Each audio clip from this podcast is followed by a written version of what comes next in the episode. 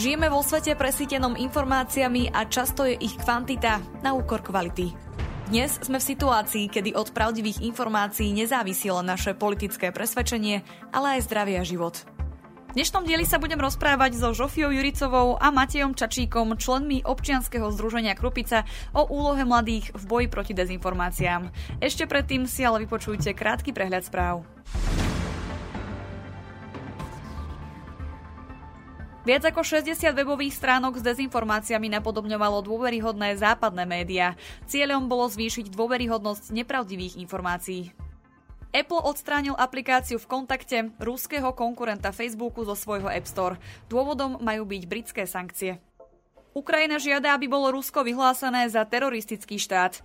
To by pravdepodobne viedlo k úplnému vylúčeniu Ruska z finančného systému a vyvolalo by to otázky o jeho štatúte stáleho člena Bezpečnostnej rady OSN. Európska únia navrhla nové kolo sankcií voči Moskve v súvislosti s jej najnovšou eskaláciou na Ukrajine. V rámci sankcií komisia stanovuje aj právny základ pre cenový strop ruskej ropy. Ruská štátna televízia sa nápadne podobá na vysielanie Sovietskeho zväzu. Relácie sú rozdelené na cykly, v rámci ktorých sú opakované jednotlivé narratívy. Predtým, než prejdeme na rozhovor, vypočujte si zistenia z nášho reportu, ktorý je podporovaný Pražskou kanceláriou Friedrich Neumann Foundation for Freedom. Európska únia sa stala najčastejším terčom proruských dezinformátorov. Dezinformační aktéry sa snažia odradiť Európsku úniu od ďalšej podpory Ukrajiny vo vojne s Ruskom. Európska únia je napríklad obviňovaná z toho, že si za svoje ekonomické problémy môže sama a Putina využíva len ako strašiaka na prekrytie vlastnej neschopnosti. Propagandisti taktiež šíria vymyslené lži o európskych predstaviteľoch s cieľom posilniť nedôveru voči ním. Tvrdia, že viacerí lídry sú potomkovia nemeckých nacistov, aj keď ide o lož. Rôzni aktéry používajú Maďarsko ako symbol odporu voči Európskej únii a jej politikám, pričom preberajú falošné narratívy ako napríklad, že Brusel sa snaží potrestať Maďarsko kvôli jeho konzervatívnej vláde. Kedy sme sa prestali hýbať? Prečo sme sa podriadili technológiám, ktoré nás pripútali na mieste? Vyber si technológiu, s ktorou budeš v pohybe. Nová Kia Xeed a Xeed Plug-in Hybrid. Kia, movement that inspires.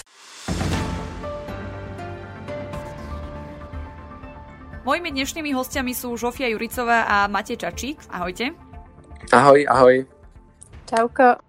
Ste nezisková organizácia OZ Krupica. Ako mladí ľudia sa snažíte o boj proti dezinformáciám a manipulatívnej retorike v slovenskom priestore. Ako by ste našim poslucháčom predstavili váš projekt? V prvom rade ďakujem, že môžeme byť na tomto podcaste. A náš projekt by som popísal asi tak, že sme študentská iniciatíva a snažíme sa prostredníctvom tzv. peer-to-peer edukácie vzdelávať e, podobne mladých ľudí, ako sme my, v kritickom myslení a v nejakých takých základných uh, politických myšlienkach, ak to tak môžem povedať, alebo také nejakej základnej politickej edukácii. Vznikli sme teda plus minus pred dvoma rokmi a možno, čo je taká zaujímavosť, je, že všetci sme buď e, v poslednom ročníku na strednej škole, alebo sme čerstvo vysokoškoláci. A čo je takým našim nejakým základným aj stavebným kameňom je nestraníckosť, respektíve nadstraníckosť, ktorú striktne dodržiavame pri hociakých aktivitách, ktoré robíme a kontrolujeme si ju navzájom tak, že sme vlastne v Krupici od konzervatívcov po liberálov, a všeobecne si myslíme, že toto je extrémne dôležité hlavne na Slovensku, pretože našim cieľom nie je nejakým spôsobom indoktrinovať alebo prenašať naše myšlienky na tie decka, ktoré sa snažíme vzdelávať, ale naozaj je to o tom vzdelávaní a o tom, že sa snažíme im pomôcť dopatrať sa k tým ich vlastným názorom, ale skrze fakty a nie skrze manipuláciu. Minulý rok, keď sme začali byť, poviem to prvýkrát nejako veľmi aktívni, tak sa nám podarilo aj napriek covidu a všetkým komplikáciám začať e, spoluprácu, vďaka ktorej sme dali workshopy za pár mesiacov vyše 400 študentom a to nás veľmi nakoplo a veľmi potešilo a sme za to veľmi vďační, že sme mohli takýmto spôsobom poslúžiť ostatným mladým, pretože si myslíme, že je to veľmi dôležité. Čo bolo možno základnou motiváciou pre začatie tejto cesty? My teda veľmi intenzívne vnímame, že dezinformácie polarizujú spoločnosť, že ju celkom ako keby trhajú od seba. A s ľuďmi uh, jednak, ktorí týmto dezinformáciám veria, sa máme taký pocit, že čím ďalej, tým ťažšie rozpráva, keďže buď teda stratili dôveru v tie médiá, na ktoré sa my teda odvolávame a tým pádom sa im veľmi ťažko verí hociaký informácií, ktorá prichádza z tohto média, alebo teda stratili nejakú nádej v zlepšenie týchto médií, alebo ešte jeden taký začarovaný kruh, o ktorom vlastne často diskutujeme, je ten, že si teda myslia, že nejako prekukli tie autority a že sú múdrejší ako oni. A toto sa veľmi ťažko vydiskutováva s týmito ľuďmi a veľmi ťažko sa s nimi o tomto háda a preto sa snažíme na našich workshopoch apelovať zväčša na logické chyby, ktoré sa snažíme veľmi jednoducho vysvetľovať cez rôzne analógie. Jeden z týchto príkladov na logické chyby mm, by sme mohli povedať o post hoc ergo propter hoc, čo v podstate znamená potom, čiže preto. A je to taká veľmi typická a jednoduchá logická chyba, ktorú prirovnávame ku tomu, že keď sa niečo stalo teda po sebe, tak to neznamená, že tá prvá vec, ktorá sa stala prvá, spôsobila tú druhú. No a teda deckám často hovoríme, že to, že za kikiríka kohút, um, neznamená, že kvôli tomuto kohútovi vyšlo slnko, No a teda týmito logickými chybami vedia ľudia s inými názormi pochopiť nesprávnosť tejto informácie a nie nesprávnosť tohto zdroja, bez toho, aby nejako odsudzovali zdroj najprv. No a teda našu cieľovú skupinu sme si vybrali preto, že um, si rozumieme s mladými a preto, že to nejako jednoducho s nimi ide, ale aj preto, že ich považujeme za takúto skupinu, ktorá si ešte nevyformovala svoj názor tak tvrdohlavo, že by sa s ním nedalo pracovať. Z akých aktivít váš projekt pozostáva? Čomu sa venujete? Ako Žovka povedala, tak sa venujeme najmä workshopom, čo je taký náš stavebný kameň, poviem to tak.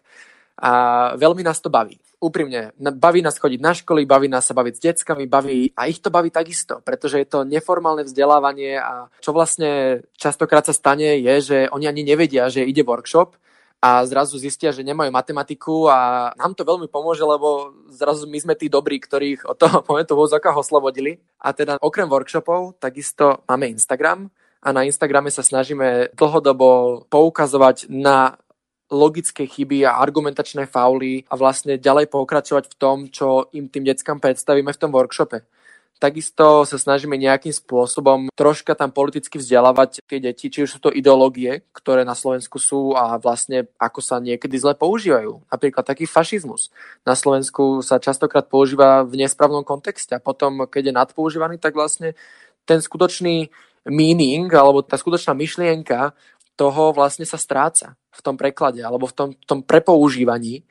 No a tak my sa snažíme takýmto spôsobom tým deckám povedať, že vlastne ukázať, že čo naozaj tieto frázy znamenajú a nie sú to len také frázy, ktoré teraz použije nejaký politik na popísanie niekoho alebo niečoho. No a naše workshopy, aby som tak bližšie približil, fungujú na takých hlavných pilieroch, ktoré sú peer-to-peer, teda vlastne mladý mladým alebo akože rovesníci rovesníkom a na tej neformálnosti. Čiže vždy sa snažíme tie decka a na tej interaktívnosti. A snažíme sa tie decka do toho všetkého zapájať. Čiže prvé, čo spravíme, je, že dúfam, že teraz neodstraším nejakého pána učiteľa, pani učiteľku, ktorá to počúva, je, že rozhadžeme celú triedu. My poposúvame všetky stoly, všetky stoličky a dáme si rovno prvú aktivitu, postavíme sa decka do stredu a začneme sa ich pýtať na otázky a oni sa podľa áno, nie majú postaviť na jednu, na druhú stranu, rozhýbeme si ich a vlastne v takomto duchu sa snažíme držať celý ten workshop a tá interaktívnosť nám pomáha držať ich pozornosť vlastne po celé dve hodiny, čo je, poviem to, celkom intenzívnych 90 minút. A zatiaľ máme pocit, že sa nám e, darí ich udržať v pozornosti, hoci to teda častokrát je, či už to nejaká 5. 6. hodina a tie decka už sú celkom unavené. Ale zároveň, čo je dôležité povedať, je, že my ten workshop aj prispôsobujeme celkovo tej atmosfére v tej triede, a keď vidíme, že decka sú proste unavené a nevládzu a je štvrtok a proste majú za sebou ťažký týždeň, tak nejdeme to hrotiť. Pre nás je dôležitá aj tá atmosféra v triede, lebo nechceme si jedným workshopom možno pokaziť nejakú budúcu možnosť sa k týmto deckám vrácať a ďalej si takto navzájom slúžiť, lebo tak pre nás je to služba a vlastne nás to takisto obohacuje. Ktoré témy sú skloňované najčastejšie? Najčastejšie skloňujeme témy, ktoré sú aktuálne. A celkovo je ešte taká zaujímavosť o našom občianskom združení, že my sa snažíme vytvárať workshopy aj proste témy podľa momentálnej potreby v spoločnosti. Čiže napríklad momentálne rozmýšľame o workshope na, na tému polarizácia, ktorý chceme tento rok takisto potom predstaviť. Ale čo sa týka workshopu o hoaxoch a dezinformáciách, tak tam vždycky ho upravujeme podľa toho, čo počujeme, čo zachytíme, aký hoax momentálne je v trende. Takže momentálne by som to tak zhrnul, že keď sme začínali, tak e, dominovali hoaxy o covide. Do veľkej miery nám to aj e, pomáhalo, pretože okrem toho, že tie workshopy slúžia na to kritické myslenie a slúžia na to, aby sa tie decka vzdelali v tom spoznávaní tých vzorcov toho kritického myslenia a v tom spoznávaní tých vzorcov, ktoré sú používané v tých hoaxoch a dezinformáciách, tak takisto ich používame na to, aby sme predstavili niektorých ľudí, ktorí šíria na schvál alebo omylom, to není podstatné. Proste šíria zlé informácie, neoverené informácie, klamlivé informácie. No a my sa snažíme týchto ľudí predstaviť v tom svetle, v ktorom nám ich predstavujú fakty. Takže či už je to napríklad stránka Kultúrblog, alebo podobné dezinfoweby, ktoré nám na istý čas zablokovali počas toho, jak sme robili workshopy, tak snažíme sa týchto ľudí predstaviť tým deťom v tom svetle, v ktorom nám ich predstavujú fakty.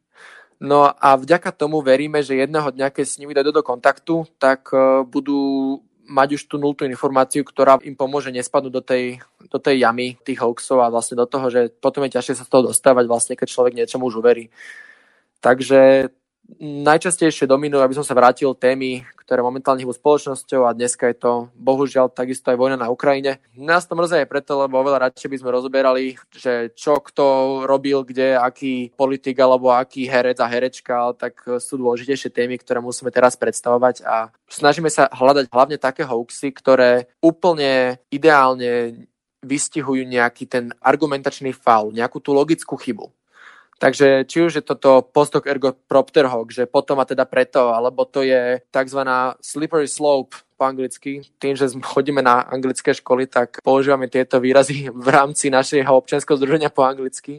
Ale v podstate, či už je to to, že nejaký jeden fakt sa nabalí a vlastne vedie to k niečomu úplne inému, tak hľadáme také hoaxy, ktoré vlastne tieto veci úplne dokonale ukazujú a my to vďaka tomu vieme tým deťom predstaviť na tých analógiách.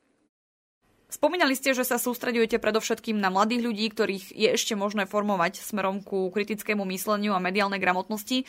Aké reakcie od študentov a študentiek dostávate a v čom možno vidíte výhody toho, že s nimi hovoria viac menej rovesníci? My teda vždycky zbierame spätnú väzbu cez formuláre, ale taktiež často diskutujeme naše pravdepodobne tie najautentickejšie také kvalitatívne zhodnotenia, ktoré získavame tesne po hodine. My teda robíme tieto workshopy tak, že nám väčšinou ostane cca 3 minúty alebo až 5 minút pred uh, koncom hodiny. No a my sa medzi tým balíme a pripravujeme sa na odchod a za nami vtedy takto prídu spontánne tieto decka a začnú nám rozprávať o tom, ako sa im tento workshop páčil. A my si to potom teda retrospektívne všetko zapíšeme, ale to predsa nevedia, čiže vieme takto, že je to ich iniciáciou veľmi autentická spätná väzba. No a takto vlastne premostním aj na tvoju druhú otázku o tom, aké výhody vidíme v tom, že si podávame tieto informácie takmer ako rovesníci. Jeden z našich obľúbených príkladov, ktoré veľmi často spomíname, je dievčatko, ktoré za nami prišlo s tým, že je taká rada, že konečne prišli nejakí mladí ľudia a nie starí ľudia, ktorým stále robia workshopy. A mne sa to tak ťažko hovorí, pred týmito, my to často prezentujeme práve tým ľuďom, ktorí sú starší a robia tieto workshopy, ale je to pravda, takto sa nám to osvedčilo. Myslím si, že veľkú úlohu v tom môže zohrávať aj náš spoločný humor a podobné maličkosti, ktorými mm, si vieme ako keby znovu získať ich pozornosť a ako keby takto nejako obnoviť tu ich chtíč do počúvania nás a zapájania sa do workshopu. S akými reakciami sa stretávate od učiteľov? A čo by ste možno označili za najväčšie prekážky vašej činnosti?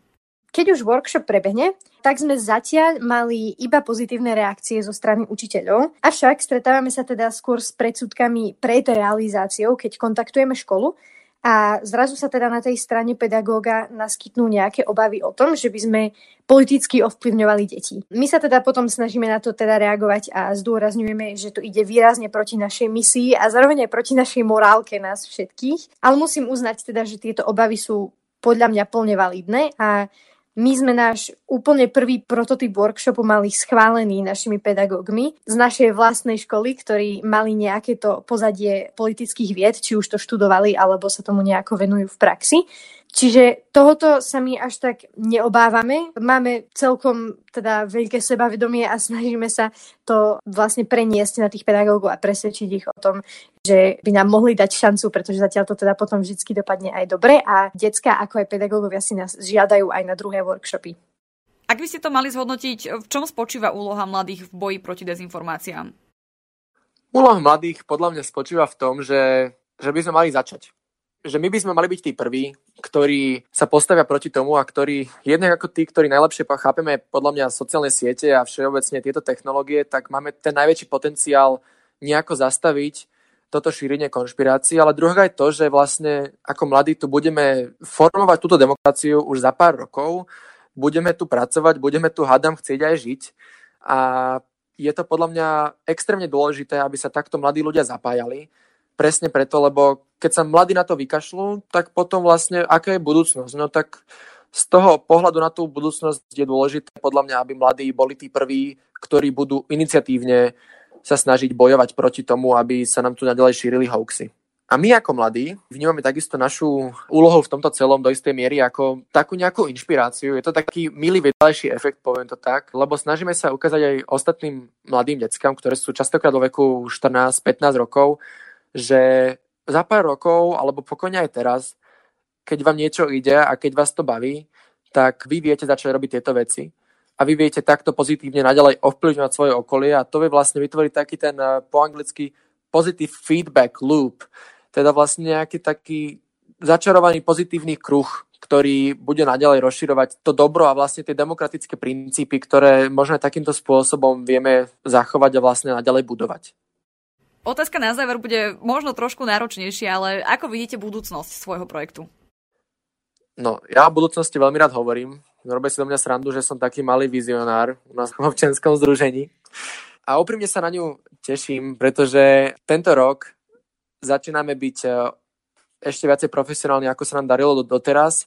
Začíname mať čoraz častejšie stretnutia s ľuďmi z praxe a našim takým hlavným cieľom je rozšíriť našu schopnosť dávať čo najviac tých workshopov. A to chceme spraviť, že plánujeme zapojiť vysokoškolských študentov, či už to sú študenti na mediálnych školách, alebo politológie, alebo hociakých iných predmetov, ktorých proste zaujímajú hoaxy, dezinformácie, polarizácia, spoločnosť, hoci čo v podstate a vidíme, že majú dobré predpoklady na to, aby mohli robiť naše workshopy, tak chceme vlastne ich takto zapojiť a skrze toto rozšíriť naše pôsobenie do čo najviac miest a na čo proste najviac škôl, s tým, že chceme zároveň, aby tí ľudia boli priamo z tých regiónov, lebo myslíme si, že nie je len dôležité, aby ten človek bol e, mladý v našom prípade, ale aby takisto poznal to myslenie v tom regióne.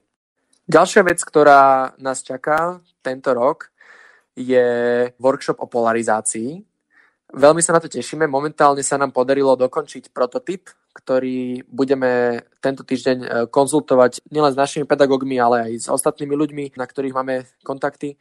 A chceme ho čo najskôr odprezentovať našim prvým uchádzačom. Pravdepodobne to budú študenti, ktorých sme už predtým mali na nejakom workshope. A chceme zistiť ich feedback, chceme to nejako upraviť, aby to čo najlepšie vystihovalo nielen tú tému, ale zároveň, aby to stále malo tú atmosféru toho priateľského nejakého vzdelávania.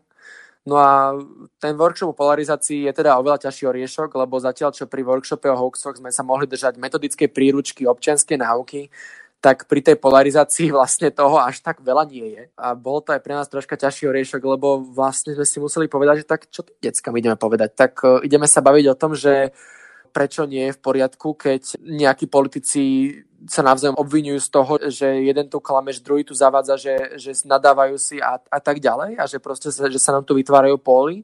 Ideme sa to baviť o tom, že máme fašistov v parlamente, ideme sa tu, o čom sa tu ideme vôbec baviť.